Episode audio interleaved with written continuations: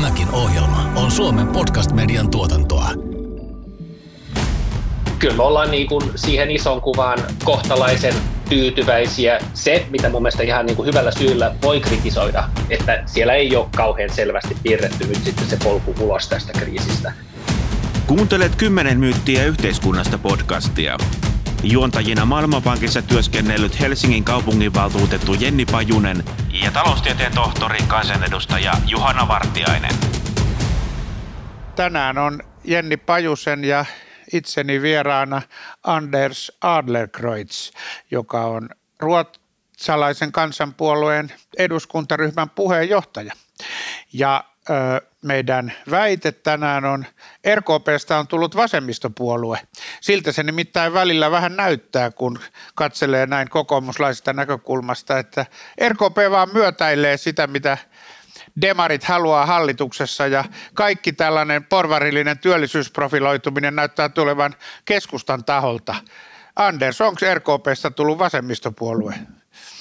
Ei suinkaan, ei suinkaan. Tota, musta tuntuu, että Juhana luet vähän valikoivasti mediaa ja, ja luotat liikaa siihen, että, että se tavara, joka vuodetaan ulos hallituksen neuvotteluista, että se olisi objektiivista ja, ja neutraalia, joka on tietenkin vähän huolestuttava havainto, koska tota, Juhana, sä oot kuitenkin tiedepohjainen ja tieteeseen usein mielipiteisesti perustava poliitikko, mutta jos nyt jätetään se sikseen ja, ja tartutaan näihin todellisiin faktoihin, niin puolueistahan pidetään usein tällaisia karttoja, etenkin vaalien edelle ja, ja ehkä muutenkin. Ja, ja siinähän on tietenkin yksi tämä oikeista vasemmisto jakauma, joka oikeastaan niin kuin enemmän ehkä perustuu tällaisiin talouspolitiikan konservatiivin liberaali akseli. Ja jos haluaa tehdä yleishavainnon RKPstä, niin sehän on se, että, että hajonta niin kuin sinänsä ei ole isompaa kuin missään muualla, muussakaan puolueessa. Ja puolueen niin kuin toimijat, kannattajat, äänestäjät, ne ovat niin kuin erityisesti tällaisella konservatiivi-liberaaliakselilla hyvinkin tiiviissä pakassa, mutta sitten niin kuin talous, talousnäkökulmissa ehkä vähän leveämmällä. Ja sitten jos vertaa vaikka, vertaa vaikka teidän puolueeseen kokoomukseen, niin, niin asia on lähinnä päinvastoin, että te olette talouskysymyksissä aika tiiviisti, mutta sitten konservatiivi-liberaalikysymyksissä niin kuin hyvinkin hajallaan, joka kyllä, joka kyllä huomaa eduskunnassakin. No puhuit siitä, että on RKP siirtynyt vasemmalle, niin silloin tietenkin kannattaa perustaa analyysinsä vaikka nyt RKPn lausuntoihin tai, tai ohjelmiin tai, tai tekoihin. Ja, ja sehän on tietenkin niin, että, että meillä on koalitiohallitus perinne, ja siinä useimmiten muodostetaan hallituksia, jossa on tällainen niin kuin ideologinen hajunta, ja se vaikuttaa tietenkin hallitusohjelmaan. Yhtä lailla Kataisen vasemmistohallituksessa oli, oli aika lailla leveä hallitusrintama, ja sehän näkyy niin kuin huomattavasti enemmän hallituksen politiikassa, vaikka veropolitiikan suhteen, kuin mitä tällainen vasemmistopainotus on näkynyt veropolitiikassa tässä hallituksessa. Eli jatketaan varmaan kohta teidän kysymyksillä, mutta ehkä yleishavaintona niin ei se suinkaan ole liukunut vasemmalle, ei meidän lausunnot ole liukunut vasemmalle tai meidän ohjelmat tai meidän politiikka, mutta tietenkin on se niin, että, että hallitusohjelma on, on niin kuin synteesi niiden puolen näkemyksestä. Siellä näkyy sekä oikeista painotuksia että vasemmista painotuksia. Niin just, ja eikö sitten, no historiallisesti RKPllä on tavallaan ollut niin kuin, siis RKP sopeutuu ikään kuin aina siihen koalitioon, missä on ollut mukana, ja te olette ollut tosi pitkän mukana tota, hallitusyhteistyössä, mutta siis sitten jos mietit tavallaan näitä niin kuin ikään kuin muita sitten jakolinjoja puolueen sisällä, niin, niin millaisia sieltä löytyy sitten tavallaan niin kuin RKPn sateenvarjon alla. Et tietenkin teillä on sitten tämä kieliteema, joka on niin kuin historiallisesti yhdistänyt, mutta miten analysoisit teidän jäsenkuntaa ja kohderyhmää? Joo, no, no ihan kuten sanoin, niin, niin kuin talouskysymyksissä niin on, on niin kuin tiettyä hajontaa, mutta, mutta kyllä niin kuin, jos ottaa keskiverron, niin jos tekee analyysin siitä kes, keskivertohavainnosta, niin kyllä se on selkeästi niin kuin keskiviivan oikealla puolella. Ja tosiaan siitä arvokysymyksissä, tällaisissa eh, niin kuin sosiaaliliberaliuskysymyksissä, niin siinähän se on niin kuin hyvinkin tiivis pakka ja selvästi liberaalissa, liberaalissa päässä. Mutta tuota, sisäisiä eh, jakolinjoja, niin onhan meillä vähän niin kuin varmaan kaikissa puolueissa, niin tämä maaseutukaupunki on yksi kysymys. Meillähän on puolue, joka, joka painottuu tähän rannikkovyöhykkeeseen ja, ja Pohjanmaa on jossain määrin erilainen kuin, kuin, kuin Uusimaa ja ehkä etenkin Helsinki. Ja, ja tällaiset, en nyt halua sanoa ristiriidat, mutta, mutta keskustelut tietenkin näkyy myöskin puolueen sisällä. Että jotkut on liberaalimpia kuin toiset, jotkut suhtautuu vaikka nyt ilmastonmuutokseen vähän niin kuin eri, eri näkökulmasta kuin, kuin toiset. Tällaiset niin kuin vanhat kiistakysymykset puolueen sisällä, niin kuin vaikka tasa-arvoinen avioliittolaki tai, tai, tai vaikka maahanmuuttokysymykset, niin niissä on niin kuin, kyllä niin kuin hyvinkin vahva konsensus.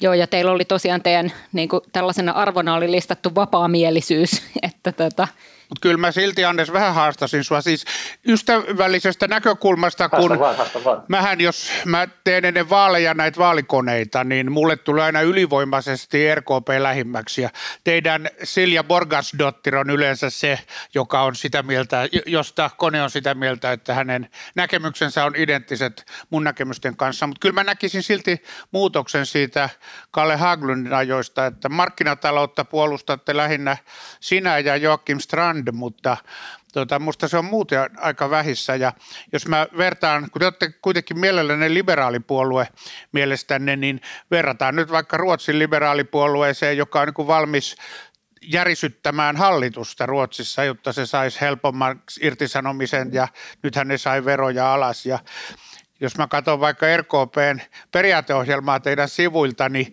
siellähän toistetaan työehtosopimusten yleissitovuutta pikkusen uskonnollisesti suorastaan ainakin kolme kertaa, vähän niin kuin vasemmistopuolueilla, että onko mä täysin väärässä tässä, että... Miltä, miltä et, vuodelta tämä oli tämä dokumentti? No se, tässä itse asiassa tätä keskustelua varten katsoin, katsoin ö, RKPn periaateohjelmaa teidän sivuilta. En tiedä, olisiko hakukone vienyt jonnekin vanhemmalle sivustolle, mutta siltä se näytti, että siellä oli oikein joka kohdassa alleviivattu sitä, että työmarkkinajärjestöt saa päättää kaiken. Onko mä ihan väärässä tässä, että markkinatalouden kannattajia on teillä aika vähän? Ei, en mä niin sanoisi. Siis julkinen kuvahan tietenkin jossain määrin etenkin pienen puolueen kohdalla niin, niin, niin, niin kuin leimautuu puheenjohtajaan ja mikä se puheenjohtajan imago on, mistä asioista hän puhuu. Ja, ja tässä on varmaan tapahtunut jollain tasolla muutosta Kalle Haglundin ja, ja Anna-Maija Henrikssonin välillä.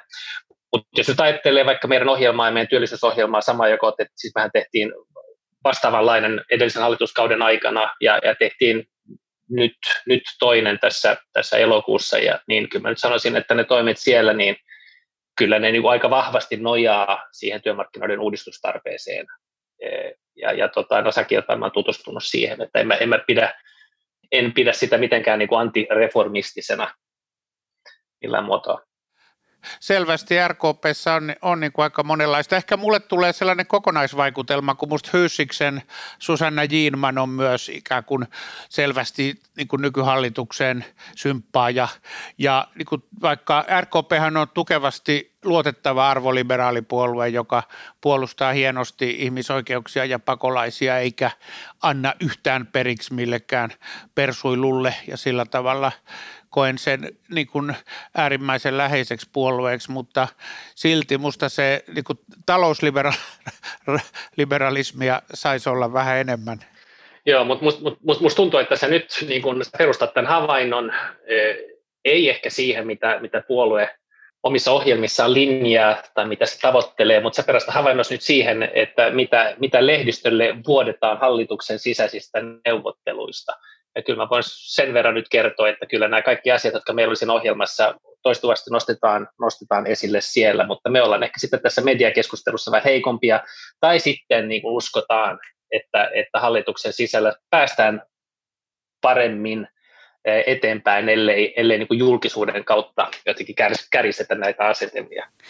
Mä voisin jatkaa tuosta. Tuota, Anders, sä kirjoitit äh, sun blogissa tällaisen hyvin rakentavan ja ajatuksia herättävän avoimen kirjeen oppositiolle. Ja tuota, ehkä haluaisin kysyä siis sitten nyt, kun on tullut esimerkiksi ensi vuoden talousarviot ja muut, niin mitä siellä on ollut sellaisia, mitä RKPn kannalta on ollut niin kuin ikään kuin vaikea niellä, tai politiikka on kuitenkin aina kompromissien tekoa, niin Ehkä yksi havainto siellä hän on se, että se on, sehän on niin kuin varmuuden vuoksi paisuteltu budjetti että siellä on niin tiettyjä korvamerkittyjä menoeriä vaikka testauksen tai rokotuksen suhteen, jota, jo, jo, jotka ei varmaankaan tule toteutumaan, että ne on tällaisen niin pahimman skenaarion varaumia, ja sehän on selvästi sanottu siellä myöskin, että, että niitä ei tulla käyttämään niin kuin mihinkään muuhun, ellei ne toteudu sellaisena.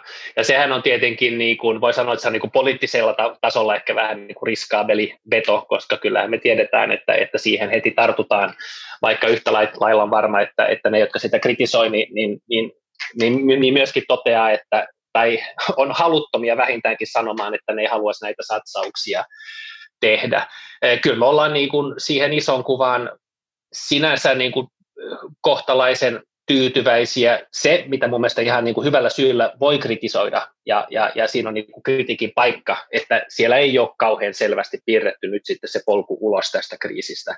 Ja, ja, ja siellähän on kyllä tällainen paperi, paperi niin kuin siitä tulevasta ja pidemmän ajan kestävyyden rakentamisesta, mutta ei siinä ole kauheasti nyt vielä konkretiaa, konkretiaa ja konkretiaa sinne pitää saada. Että kyllä mä niin kuin sinänsä ajattelen, että, että vaikka nyt on toistaiseksi vielä elvytyksen paikka, eikä nyt taloutta kannata niin kuin varsinaisesti supistaa, niin, niin kyllähän meidän pitää ihan uskottavuuden takia niin kuin paitsi saada 50 000 edestä konkreettisia työllisyystoimia lisää, niin, niin, niin myöskin piirrettyä sellaista karttaa ja e, siitä julkisen talouden sopeuttamisesta, ja siinä on nyt vielä, siinä nyt on pienen kritiikin paikka. Kymmenen myyttiä yhteiskunnasta podcast. Vieraana Anders Adlerkreutz.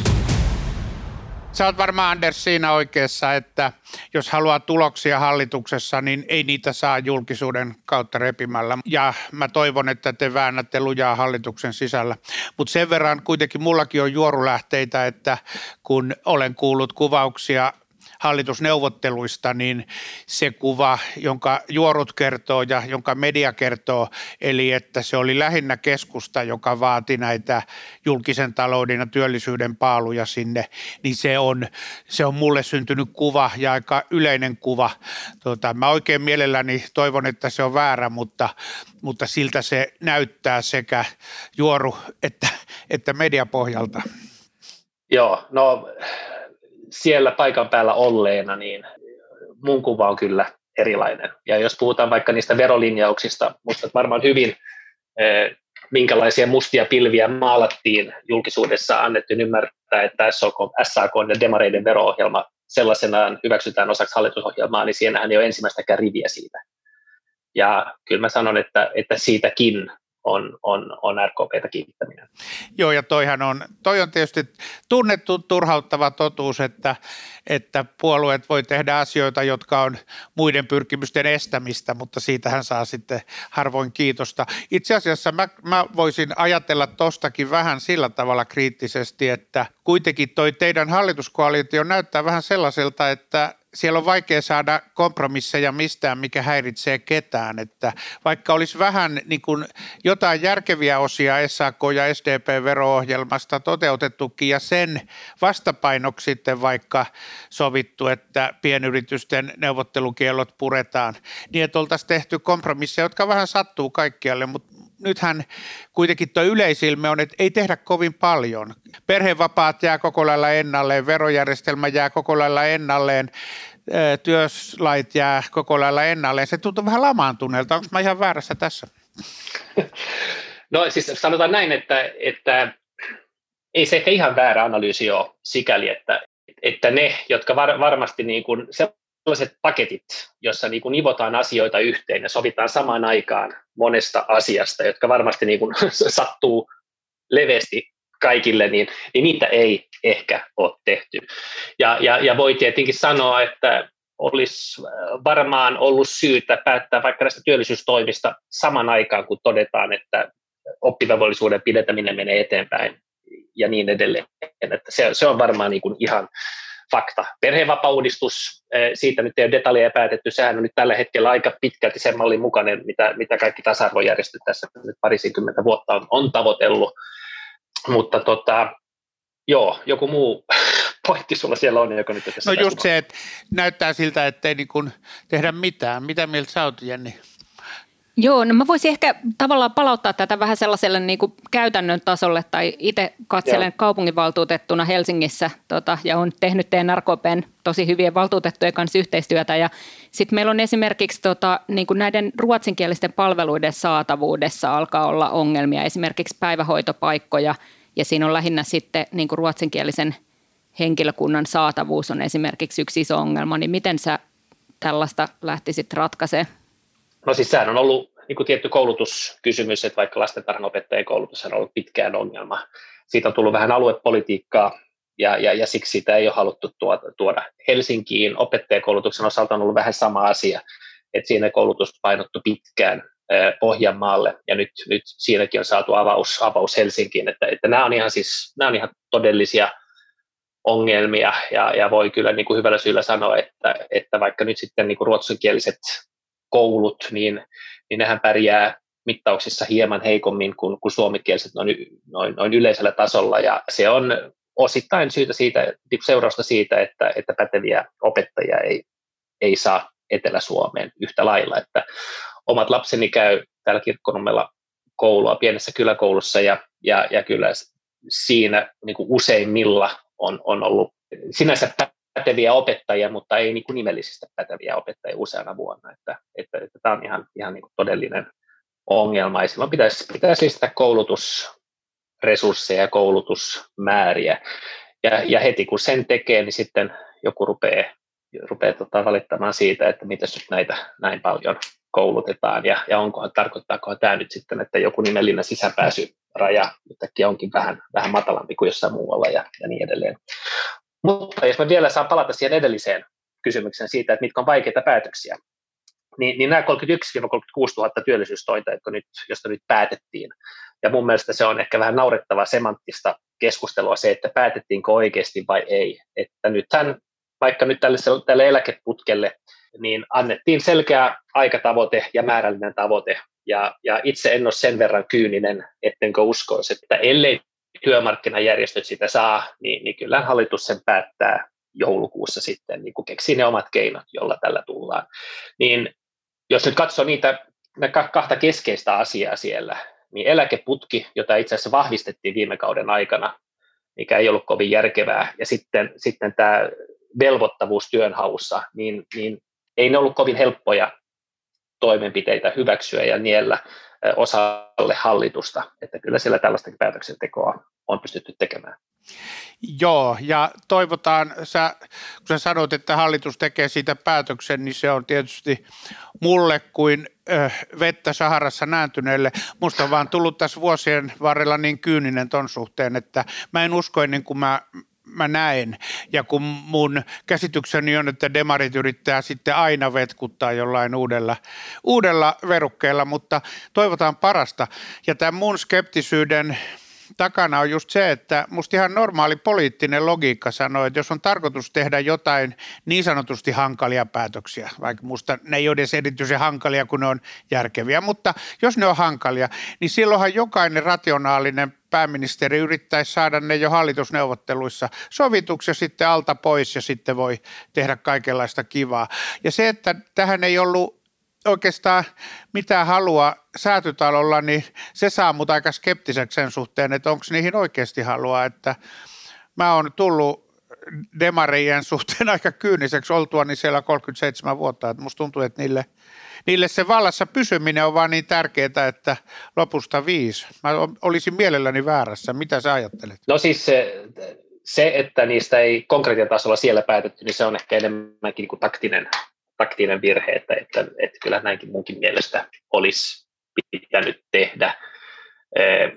Päättää ihan niin kuin listata ihan, ihan tasan, mitkä, mitkä ne on. No sitten voi ajatella, että ehkä strategian tavoite, joka silloin oli se 60 000, joka nyt nostettiin 80, 80 000, että se on, se on parempi siitä näkökulmasta, että silloin voidaan vähän myöskin sopeutua maailmanmuutoksen noin muuten, ettei turhaan niin kuin todeta, että sen pitää olla tämä. Että sehän oli edellisen hallituksen ohjelma, että pitkään siis monia asioita ei tehty, koska sitä ei nimenomaan ollut, ollut, ollut niin taktisena toimeenpiteenä kirjattu hallitusohjelmaan. Ja nyt ehkä päästiin siitä sillä tavalla pois, että se strateginen tavoite on kirjattu, ja sitten pitää vaan luottaa siihen, että on myös päätöksentekokykyä, ja sitä pitää tietenkin vaatia. Mutta sitten taas toisaalta ainakin mulle hallitusohjelma ehkä näyttäytyi vähän sellaisena niin kuin toiveiden tynnyrinä, johon oli sitten listattu niin kuin kaikki mahdollinen maa ja taivaan, taivaan väliltä ja sitten siinä ei ehkä kuitenkaan ollut ihan, niin kuin ihan realistiset tavallaan, että oli kunnianhimoiset haasteet koulutuksen ja ilmaston ja niin kuin työllisyydenkin ehkä osalta, mutta, tota, mutta joo, ei sitten ehkä ihan realistiset.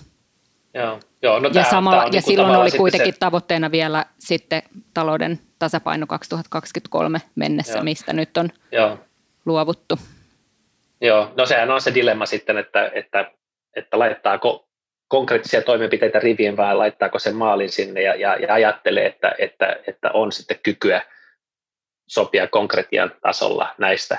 No nyt se talouden tasapaino hallituskauden lopussa, niin, niin kyllä se on niin kuin mieluinen tavoite ja mun puolesta voitaisiin vielä pitää se siinä mukana, mutta, mutta tämän pudotuksen jälkeen, joka nyt tänä vuonna on, on kohdattu, niin, niin se lienee vaikeasti tavoitettavissa vähintäänkin.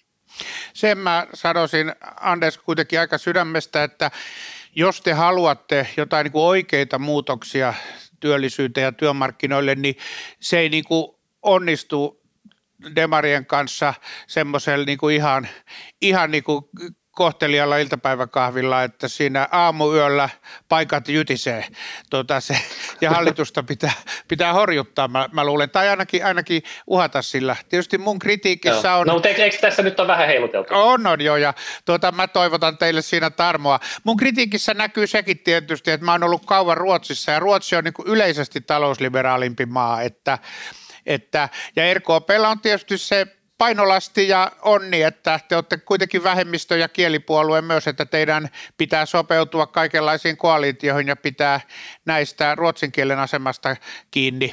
Nalle Valruushan irvailee mulle hyysiksessä ystävällisesti, että Vartiainen on, on ilman muuta ruotsalainen demari, mitä mä oonkin, mutta sijoittuu sillä kokoomuksen oikeaan laitaan. Että tällaista, tältähän tämä näyttää, eikö joo, vaan? Jo, Mitä sä ajattelet? Joo, joo, siis Joo, no siis meidän ongelmat täällä Suomessa, nehän, nehän niin kuin johtuu siitä, että me ei tehty niitä uudistuksia silloin 20 vuotta sitten, silloin kun Ruotsissa niitä toteutettiin.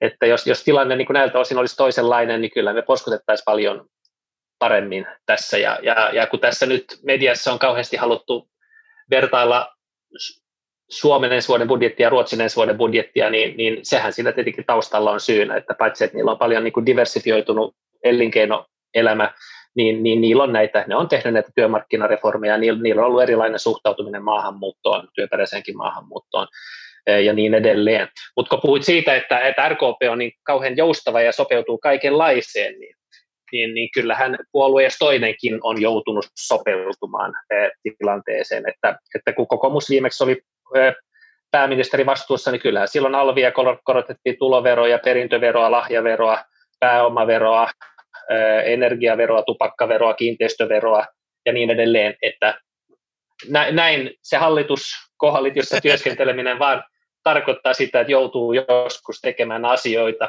joista sitten salissa helposti seuraavana kautena voi, voi niin kuin sanoa, että ei missään nimessä, ja sitten siellä seisoo kokoomuksen kansanedustajat rivissä Mannerheimin tielle ja sanoo, että me ei ikinä tehtäisi polttoaineveroille yhtään mitään, vaikka se vieläkin teidän omissa ohjelmissanne on, että Mä huomautan näin, vaan, näin että... vaan niin kuin realismi on joskus toista kuin politiikan tekeminen. Se on näin. Siis, ja mähän oli Kataisen hallituksen aikaan demareissa, että luistan siitä, niin, siitä, kyllä, siitä kyllä, vastuusta joo. sujuvasti.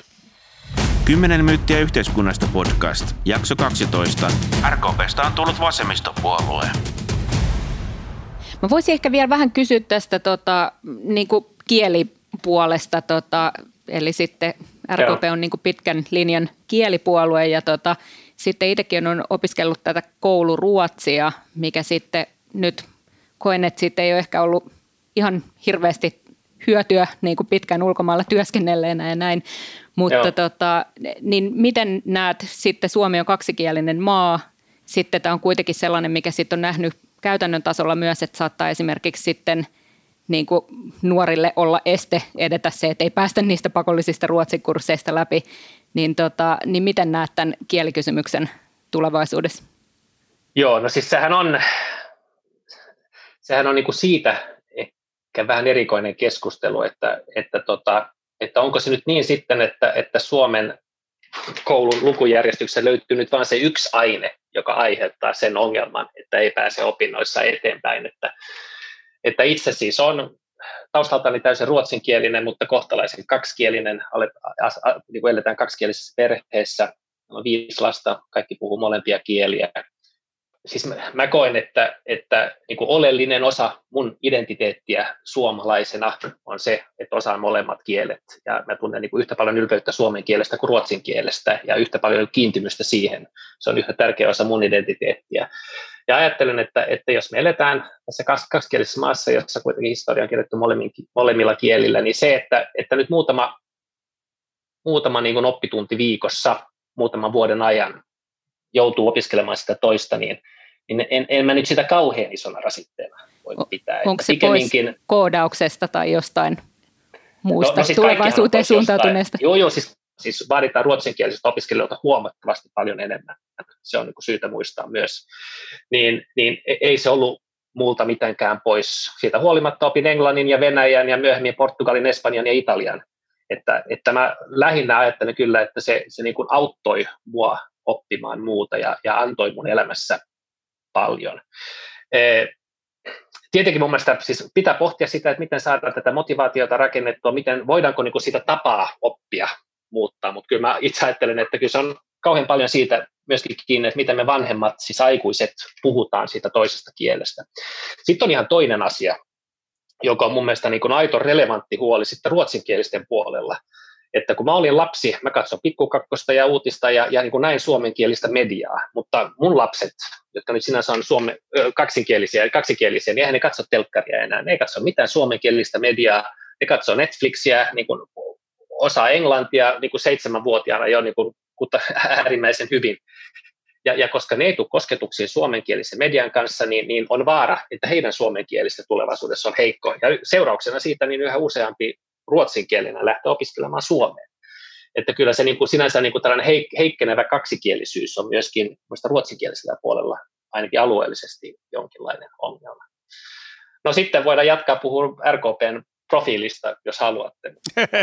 tuota, sehän on, mehän on nähty se pikkusen tilastoistakin, että suomen ruotsalaisten perheiden lapsilla on kyllä tosi hieno tilanne he voivat lähteä Skandinaviaan töihin ja Joo. käyttävätkin sitä enenevästi. Se on hienoa heille, mutta Suomelle huonompi juttu, koska meillä on muutenkin jo liian pienet ikäluokat. Ja mä oon Anders täysin sun kanssa samaa mieltä, että sehän on täysin tämmöinen poliittisideologinen keksintö, että tämä on nyt jotenkin rasitus, että pitää opiskella ruotsia koulussa. Kaikki on pois jostain ja lasten päähän mahtuu kieliä vaikka, vaikka kuinka, kuinka paljon.